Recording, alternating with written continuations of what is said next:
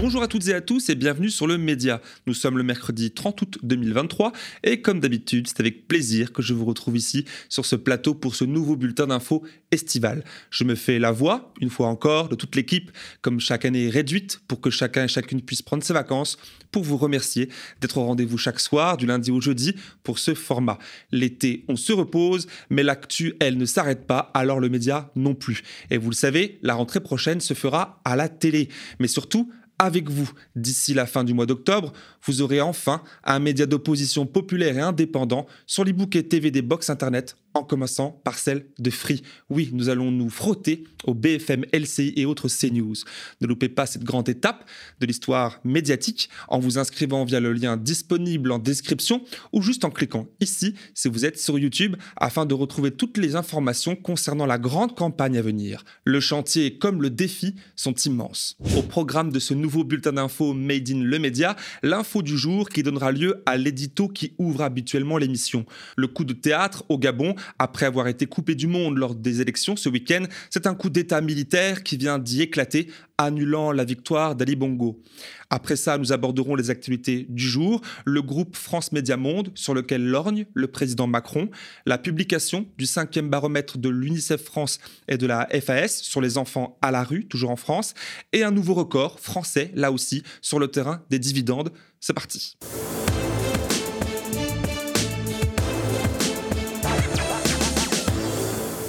Les mauvaises langues s'acharnent vraiment contre notre bien-aimé président. Elles l'accusent notamment de n'avoir aucun talent de visionnaire pour prévoir l'avenir. Elles se sont jetées sur lui après son dernier discours de fin d'année durant lequel il a dit ⁇ Qui aurait pu prédire la vague d'inflation ainsi déclenchée ou la crise climatique aux effets spectaculaires encore cet été dans notre pays. Elles se sont remises à le critiquer quand, suite aux révoltes consécutives à la mort de Naël, il a avoué très sincèrement sa surprise. Qui avait prévu ce qui allait se passer sous cette forme, dans des villes qui, parfois, n'avait jamais connu de violence urbaine. Selon les mêmes langues de vipère, Macron n'avait pas pu non plus prédire la pénurie des masques consécutive au Covid, la guerre en Ukraine, le coup d'État au Niger, mais nous avons une preuve qu'il s'améliore. Lundi dernier, dans son allocution lors de la conférence des ambassadeurs et des ambassadrices, il disait justement en parlant du putsch au Niger ceci. Il y a une épidémie de putsch. Bingo Tôt ce matin, au Gabon, au lieu historique de la France-Afrique, des militaires ont renversé le président fraîchement réélu, Ali Bongo, et mis fin au règne d'une dynastie au pouvoir quasiment depuis l'indépendance de cette ancienne colonie française. Les élections générales du 26 août 2023, ainsi que les résultats tronqués, sont annulés. Les frontières sont fermées jusqu'à nouvel ordre. Toutes les institutions de la République sont dissoutes. Bon, je triche un peu parce qu'Emmanuel Macron a circonscrit au seul Sahel l'épidémie, pour le citer, de coups d'État qu'il a diagnostiqué dans la région, alors que le Gabon se situe en Afrique centrale. Mais le point commun entre ce dernier et le Niger est que ce sont deux anciennes colonies françaises, comme la totalité des pays frappés ces dernières années par la fameuse épidémie. Il y a de quoi se poser des questions sur l'état des systèmes politiques construits depuis un peu plus de 60 ans en étroite collaboration avec la coopération française. En tout cas, le Gabon n'est pas n'importe quel pays dans l'équation, en dépit de sa superficie modeste, environ la moitié de celle de la France, et de sa population encore plus modeste, moins de 2,5 millions d'habitants. Et pour cause, il a été très longtemps le cœur de ce qu'on doit bien appeler une mafia franco-africaine, incarnée jusqu'à la caricature par le défunt président Omar Bongo. L'histoire d'Omar Bongo, c'est celle d'un chef d'État mis en place par le général de Gaulle et qui va régner 41 ans sur le Gabon sans jamais perdre une élection. La France l'a choisi pour sécuriser ses ressources en pétrole. Malin, l'homme de paille va aussi largement en tirer profit. La France sans le Gabon est une voiture sans carburant. Le Gabon sans la France c'est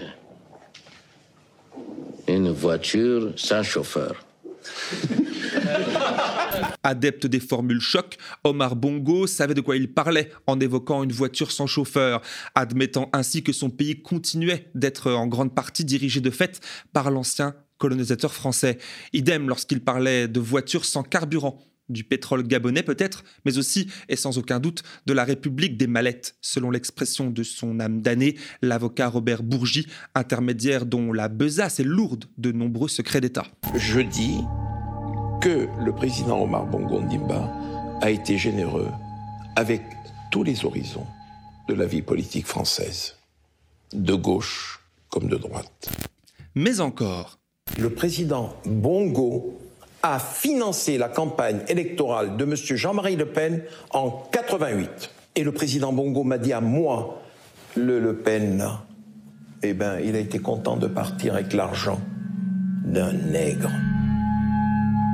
Omar Bongo meurt le 8 juin 2009 et son fils Ali lui succède après des élections émaillées par des accusations de fraude, elles-mêmes précédées par un coup d'État constitutionnel sur lequel la France ferme les yeux.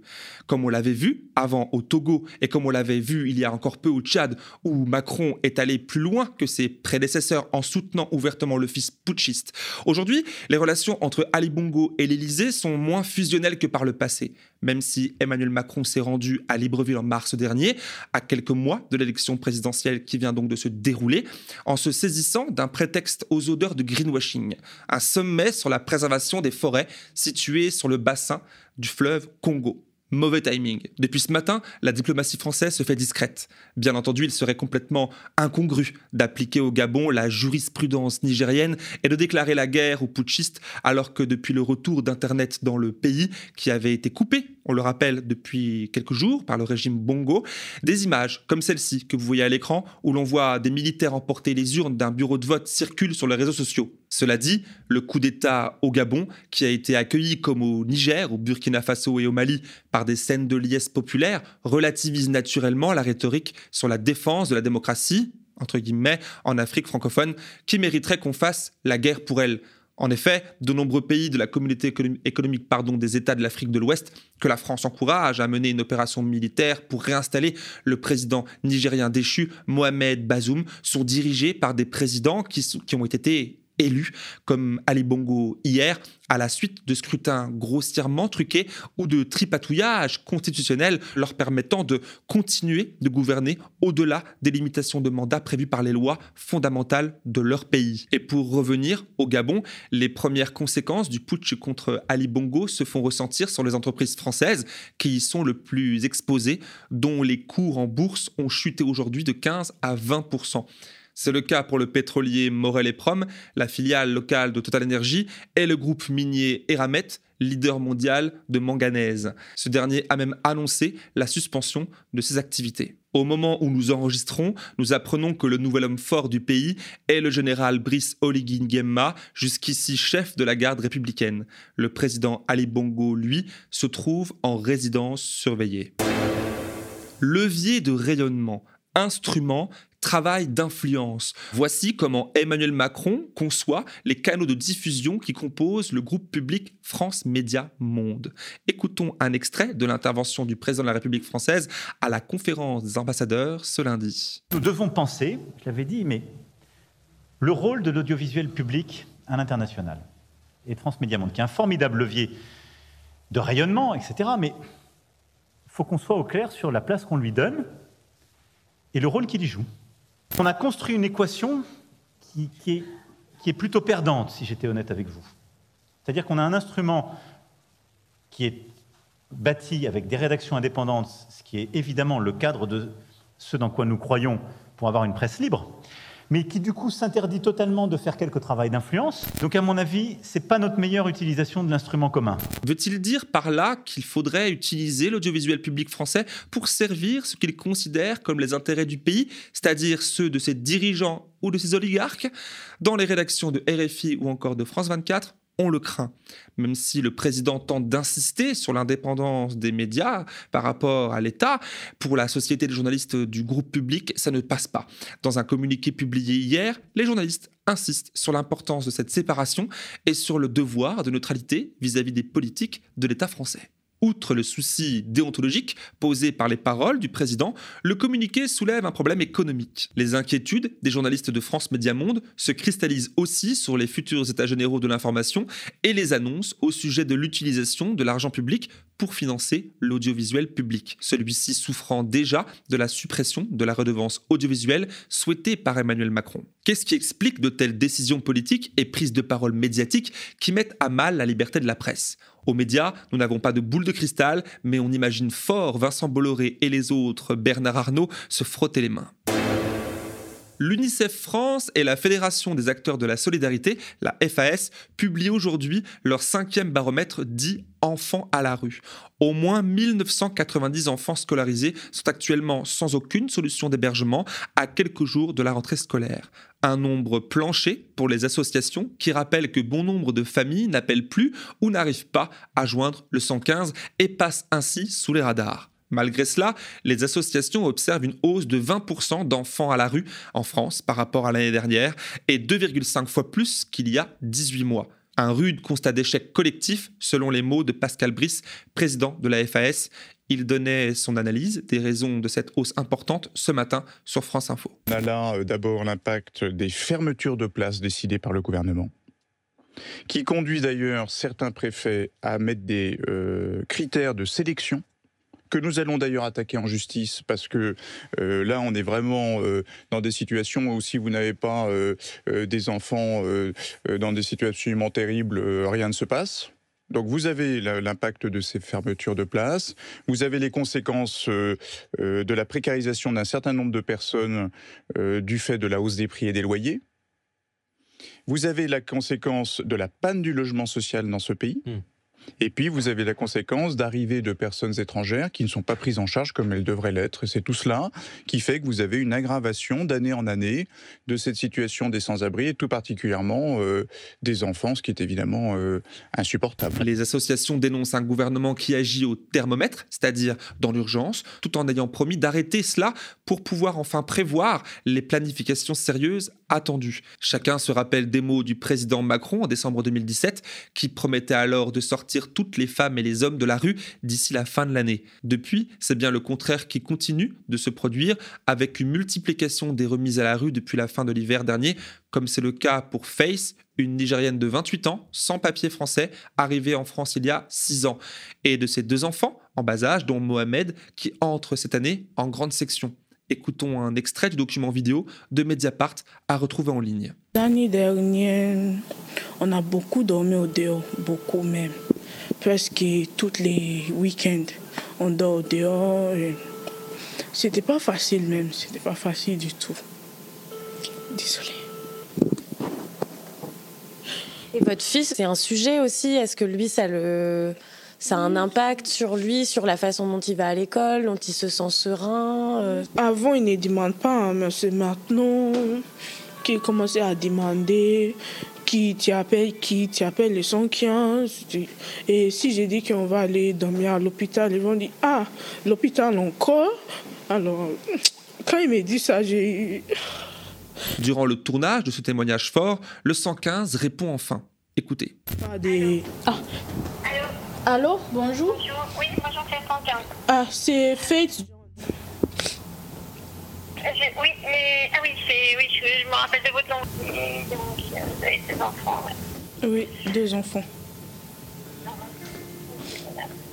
Mais malheureusement, on n'a plus, déjà plus de place aujourd'hui. Ah bon? Bah oui. C'est déjà complet, donc du coup, bah, il va falloir rappeler demain. Vous étiez à la rue cette nuit, hein, c'est ça? Oui, on était au dehors cette nuit aussi. Ouais, je suis désolée, mais il n'y a déjà plus de place non plus. D'accord. Je vais essayer de rappeler demain. D'accord, merci beaucoup. Merci, madame. Au revoir. Bon courage. Au revoir. Au total, selon les associations, ce sont plus de 31 000 enfants qui, je cite, attendent du gouvernement des actions ambitieuses. Pendant que des enfants dorment à la rue, les actionnaires français, eux, continuent de s'enrichir. Le montant des dividendes en France a atteint 46 milliards d'euros pour le seul deuxième trimestre 2023. Un record. Une hausse de 13,3% par rapport à la même période en 2022. C'est plus que l'Allemagne, 9,6%, et la moyenne mondiale située à moins de 5% à l'échelle de la planète, justement, les dividendes versés atteignent les 568 milliards de dollars. Cinq entreprises françaises sont dans le top 20 mondial en ayant fait gonfler leurs dividendes de deux tiers. La BNP Paribas, Sanofi, AXA, LVMH et Engie. Cette conjoncture est favorisée par les bénéfices records eux aussi des entreprises en 2022, ceci atteignant les 142 milliards d'euros. Et selon le groupe de gestion d'actifs Janus Henderson, qui recense les 1200 plus importantes entreprises cotées en bourse, la hausse devrait se poursuivre. 2023 a été marqué par quelques déclarations importantes émanant de l'autorité de la concurrence, de la BCE et du FMI, reconnaissant l'existence, nous le savions déjà, de profits excessifs et de leurs impacts sur l'inflation. Tous ces milliards et centaines de milliards forment des chiffres astronomiques qu'il est bien difficile de se représenter. Alors, petite astuce, avant de se quitter, afin de différencier les millions et les milliards. Si un million de secondes représente environ 12 jours, un milliard de secondes toujours valent 31 années. 12 jours, 31 années. Il n'y a plus qu'à convertir la donnée temps en euros ou en dollars pour finir de vous donner le tournis et de vous rendre compte des sommes folles qui sont captées dans le monde par une poignée de personnes.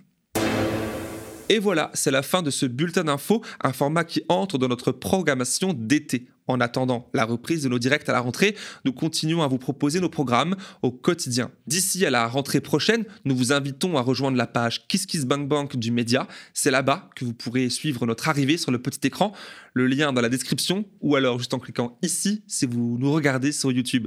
En attendant, restez connectés aux médias grâce notamment à la diffusion de nos programmes en 24/7 toujours sur YouTube. Quant à moi, je vous remercie pour votre attention et pour votre fidélité. À bientôt. Depuis des mois, nous vous en parlons. Depuis des mois, nous travaillons d'arrache-pied pour réaliser l'impossible. Obtenir le droit d'être diffusé à la télé et concurrencer les médias mainstream sur leur propre terrain. C'est maintenant chose faite. Dès la fin du mois d'octobre, le média sera sur vos écrans. Enfin, le paysage audiovisuel français comptera une chaîne télé de gauche, une chaîne d'information populaire et indépendante. Nous allons pouvoir porter la voix de ceux qui luttent et de ceux qui s'opposent à Macron et à l'extrême droite. Nous allons pouvoir raconter le monde avec nos mots, avec vos combats. Soyez prêts pour le grand virage qui s'annonce. Rendez-vous dès maintenant sur KissKissBankBank. Inscrivez-vous pour suivre cette aventure médiatique inédite. Ensemble, révolutionnons la télé.